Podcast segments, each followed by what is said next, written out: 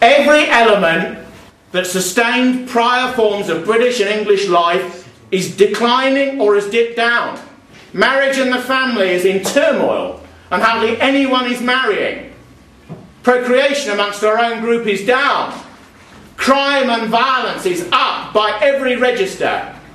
Vandalism and social misbehaviour and mild to evident chaos is semi-permanent, and people who live on the estates have to deal with it twenty-four seven. Areas in our towns and cities are semi-segregated, and yet none of the political leaders, not Clegg, the new one in charge of the Liberals, but no difference there, not Cameron, not Brown for Blair, none of them will mention these issues.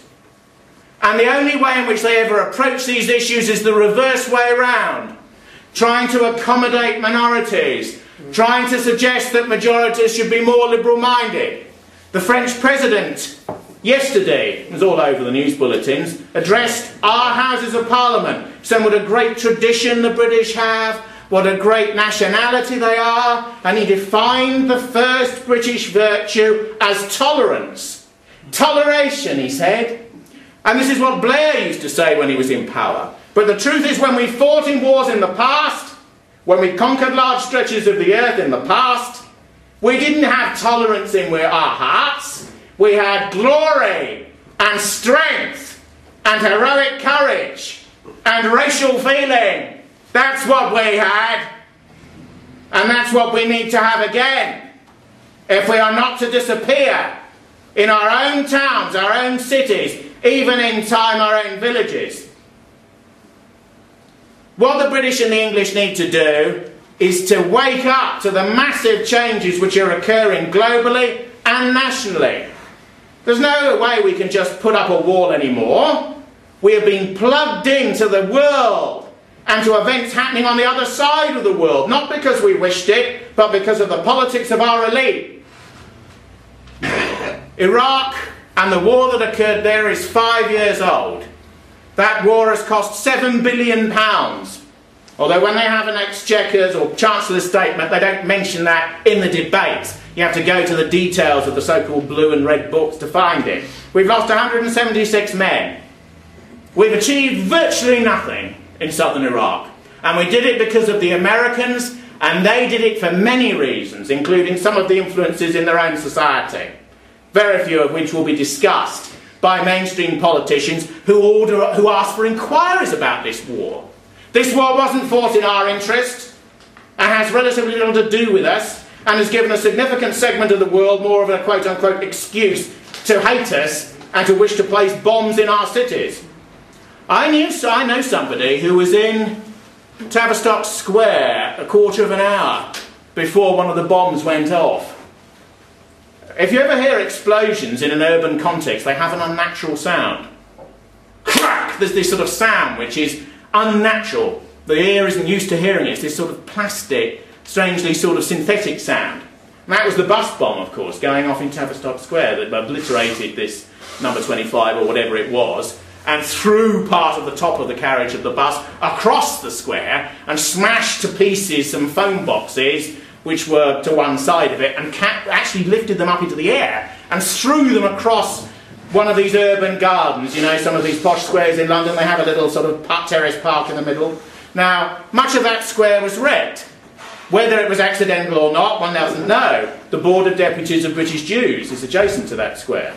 And maybe that was one of the many reasons why that device was detonated there. But there are other theories. One theory is that one of the tube lines was shut, and he rang his colleagues, the particular terrorist, ninety-six times on his mobile to explain he couldn't get on that line. And one theory is he got on the bus and blew his device up there because he wanted to join his fellows. But he couldn't do it underground, so he had to do it overground. Whatever. That terrorist incident, fifty dead, four hundred maimed, was, in global terms, an amateurish incident done by a small group of lads who got together primarily in Leeds and with a cutout in Luton. So to do. Al-Qaeda claimed it retrospectively. But deep down, those sorts of small hits are, although they'll claim them on the internet, not really what they want. What they want is enormous explosions, such as the Heathrow conspiracy of about two years ago. Planes going into buildings, planes misdirected and flying into nuclear plants, of which Labour wants to build a large number more. These are the big hits they want. They want massive situationist stunts that block out all media, and wall-to-wall news all over the world indicates what's happened. And they want to do this because they see themselves at war with the type of civilisation that Bush, Brown, Blair, Sarkozy and others have created.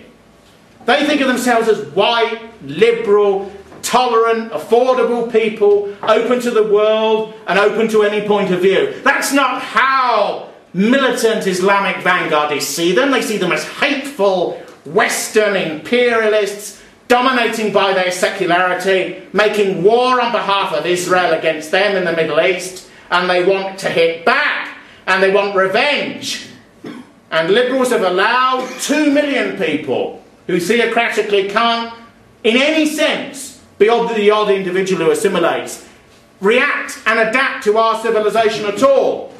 John Biffin was a Tory M P, who supported Enoch Powell's lines on these things and said these people will not assimilate, and in a way, why should they?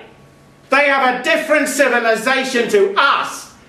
But liberal-minded people believe that we're all the same, and that we can all mix in, and that all cultures are interchangeable, and you can have a pot puree, you can have a bit of this, and a bit of that, and a bit of the other.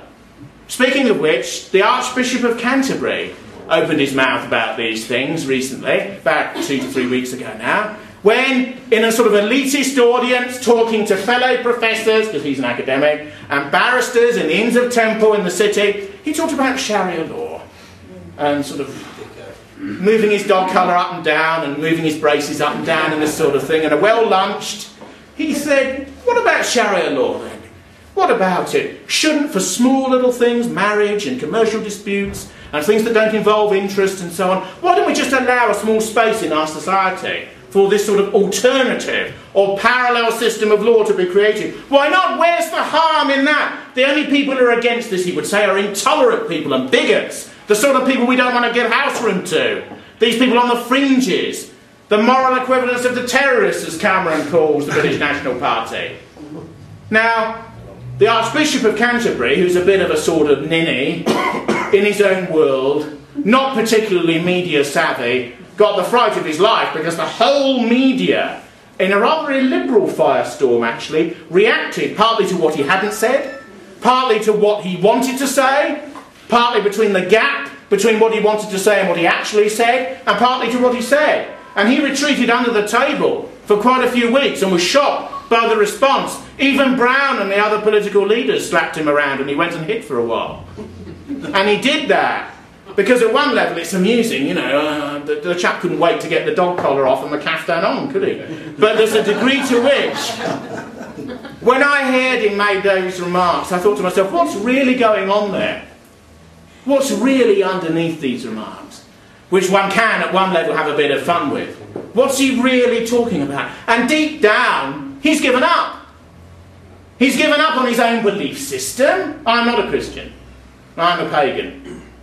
But he's the Archbishop of Canterbury. He should be in favour of his religiosity. He shouldn't be saying, come here, it's just a story. We once believed in it. We'll accept your law. You can accept a little bit of ours. We can all get on and be friends. That is not the attitude which you expect from any sort of a denominational leader, from any sort of a leader at all. And none of these other faiths, and none of these other groups, and none of these other nationalities have any respect for people like that. They regard them as weak little ninnies and fools.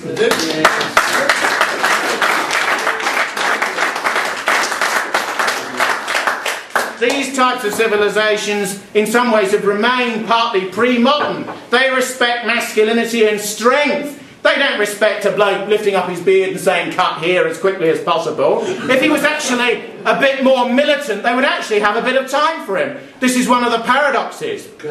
He was, he was actually criticised by Carey, one of his predecessors in the Post, if you like. And don't forget that this one's a Blair appointee.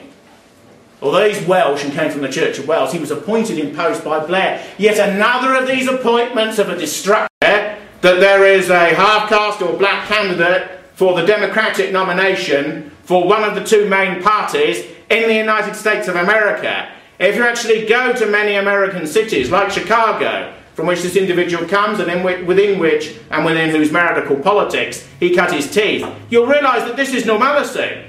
Since all white immigration ceased into the United States, seventy million persons of colour have entered the United States in the last thirty-five years. That is the real legacy of the Kennedys in the United States. Forget the bonking, forget Marilyn Monroe, forget the scandals. The real change is the mass immigration which has occurred into the U S as a precedent for us and the rest of the West since then, changing American cities and states out of all recognition. White Americans are tacitly almost a minority in California, almost a minority in Texas, a definite minority in New York State, certainly in New York City within New York State. These changes are evident, and the political class in the U S, such as McCain and so forth, believe they're ineradicable. There are eighteen million illegal immigrants in the U S alone, and there is a debate internally that they should be naturalised, and the fact that they've essentially used criminal means to get into the country should be obviated, should just be ignored, and they should be given citizenship.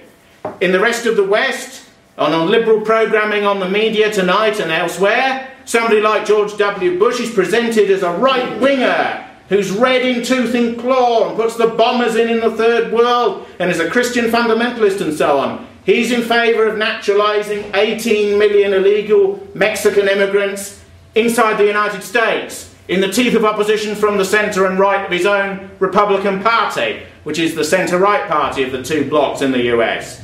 He's a moderate and a liberal and an internationalist on these sorts of issues. And as the political class in America and Europe chatters, the world changes around them and around their own populations.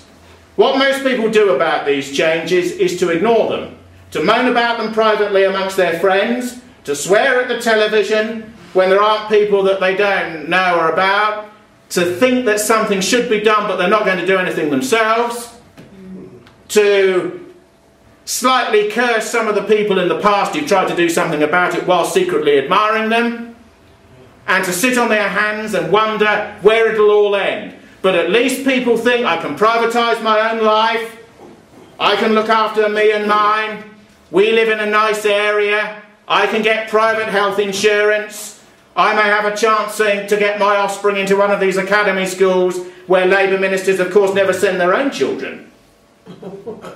So we have a situation where increasingly people think that nothing can be done and they're very worried, but they'd rather do nothing but will moan in front of the box.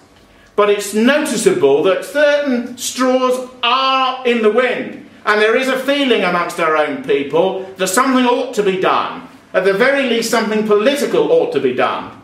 We're forty odd years on now from Enoch Powell's speeches. I saw a, a cover of a magazine on a London newsstand not so long ago called History Today, and it said, decades on from the rivers of blood speech, Powell, did he expose a nation's racism? Question mark. And it wasn't the title and all the politically correct spin and wraparound that interested me. It was the picture of Powell, uh, sort of badly taken colour photograph from the nineteen sixties. It's a Tory rally, and yet you see the strength when Powell is speaking. You sense the power the man had when he was in his prime. After the second of the two Rivers of Blood speech, which was made in Birmingham, the first one was made in Wolverhampton, he had a million letters. A million letters. And nine of them were against. People wanted him to become the leader of the Conservative Party at that time, which uh, was, there was absolutely no chance of, and he was institutionally blocked off. But the interesting thing is he's the only Tory politician, probably in the last fifty years, that has had any support or credibility amongst white working class people. Fact.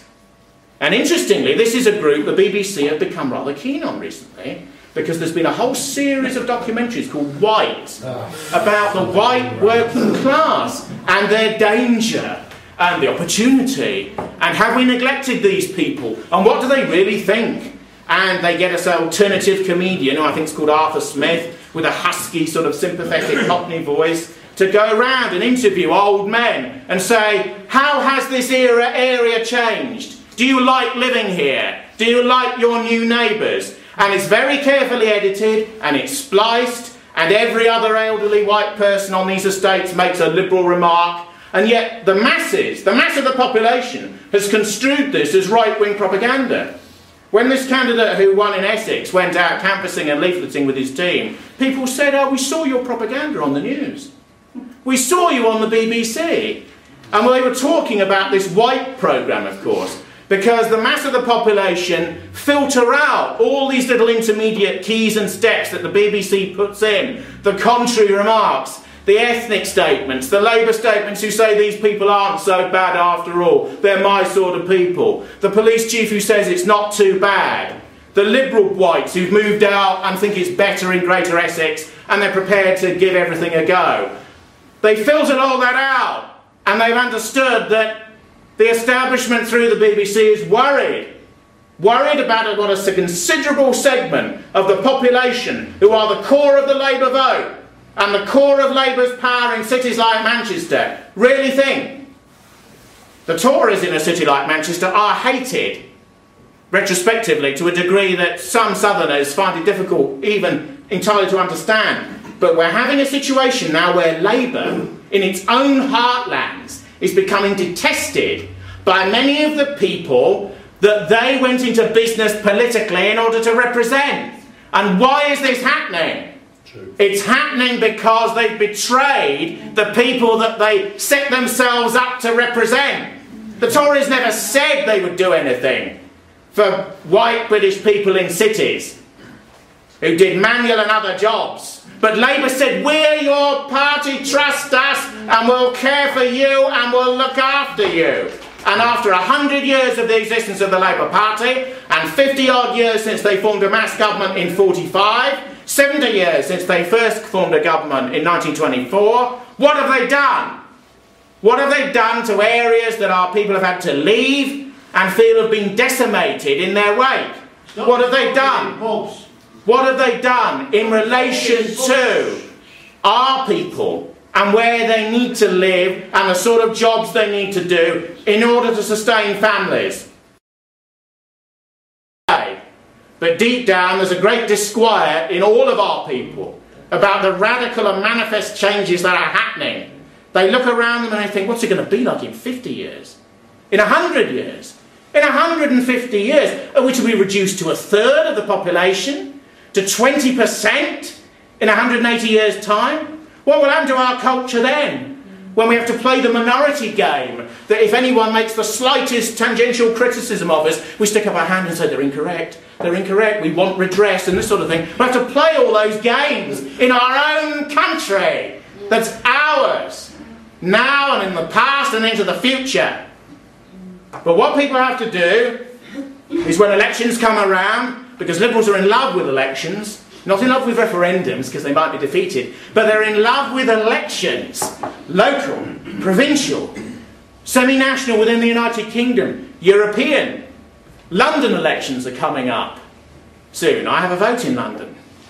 And I shan't be voting for Ken Livingstone. Ken Livingstone is a radical version of every, in the state capital admittedly, of everything that's wrong with this society. And yet, hundreds of thousands of white working class people and others in London have voted for him in the eighties and, uh, and afterwards.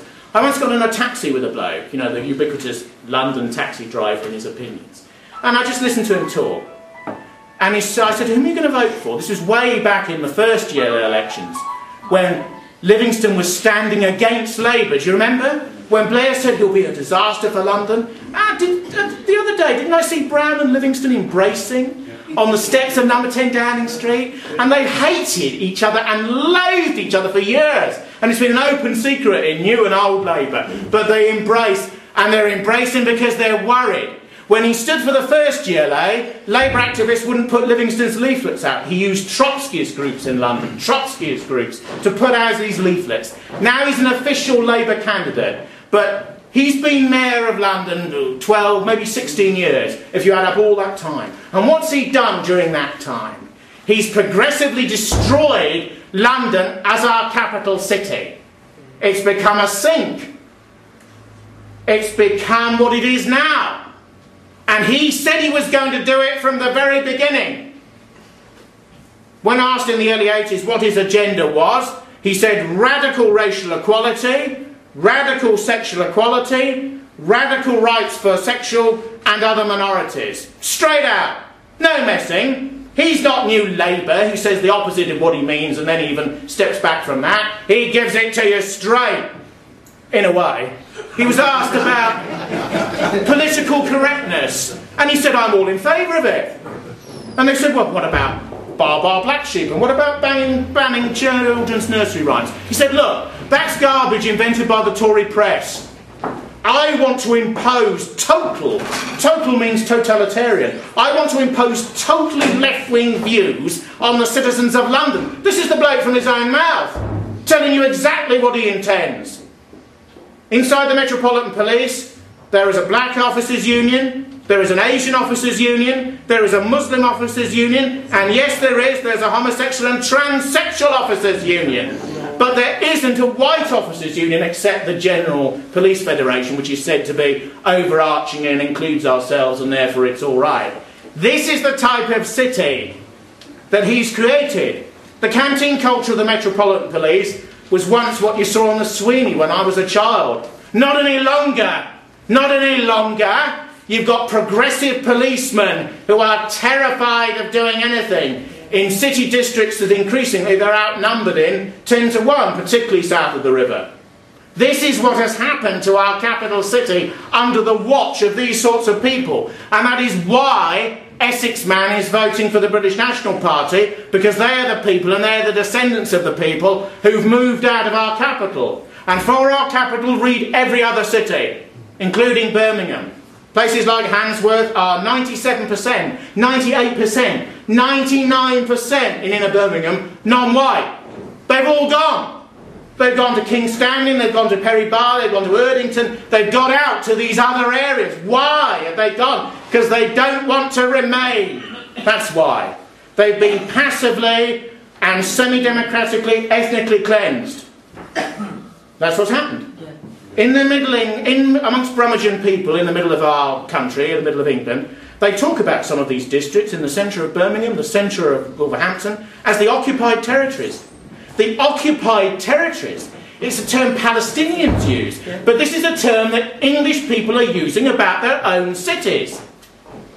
But something can be done, and what can be done is politics. Nothing will be done in relation to the problems which Enoch Powell identified and that extend well beyond race and immigration to the family, to law, to disorder, to the indiscipline in our schools, to the fact that a large part of our people are so undereducated now, they know nothing about this country, they know little about its past, they don't even know who they are. And that's why they're fodder for the liberal elite. So in all areas, there needs to be a change. And the change comes through leafleting, and through canvassing, and through speaking, and through writing, and through broadcasting, and through raising money, and through giving money, and through bequests, and through standing as a candidate. You don't have to go to war anymore, but these are the things you have to do if we are to revive as a people. I met Enoch Powell once, about four years before his death. He was still the same, still dapper, still extraordinarily short. He was about five foot four. The television always used to magnify his appearance. He used to stand on a box in a meeting to make himself more powerful, if you like. But he didn't really need to do that. Because as I looked at that cover of History Today, I saw somebody of immense power and vigour who was totally English and totally British and proud to be so. As I am proud to be so, as you are proud to be so. And not only will we be proud again, not only will we be dominant again in our own island and in our own territory and our own nationalities, we can rebuild this society again. We can go forward together again. Britain can be great again. But we have to make it happen ourselves and in our own lives. Even at the level of the individual, when people make liberal remarks to you, You don't have to engage in some great row, but you say, no, I don't agree. What? You're not one of them, are you? You know, you don't agree with what has happened to this country. And I ask you to leaflet, to raise money, to canvass, to vote. Increasingly in proportionate elections in cities and beyond, there will be a chance to vote for radical right-wing organisations, not UKIP, to the right of the Tories, bringing forward the mass sentiment of all of our people, of any nationality within the United Kingdom, that is indigenous, that is proud, that knows what it is and knows what it wants for its children and its grandchildren. I ask you to work for this party, to vote for this party, to raise funds for this party, and to remember that England and Manchester and the northwest of England will go on together with us forever and ever. Thank you very much.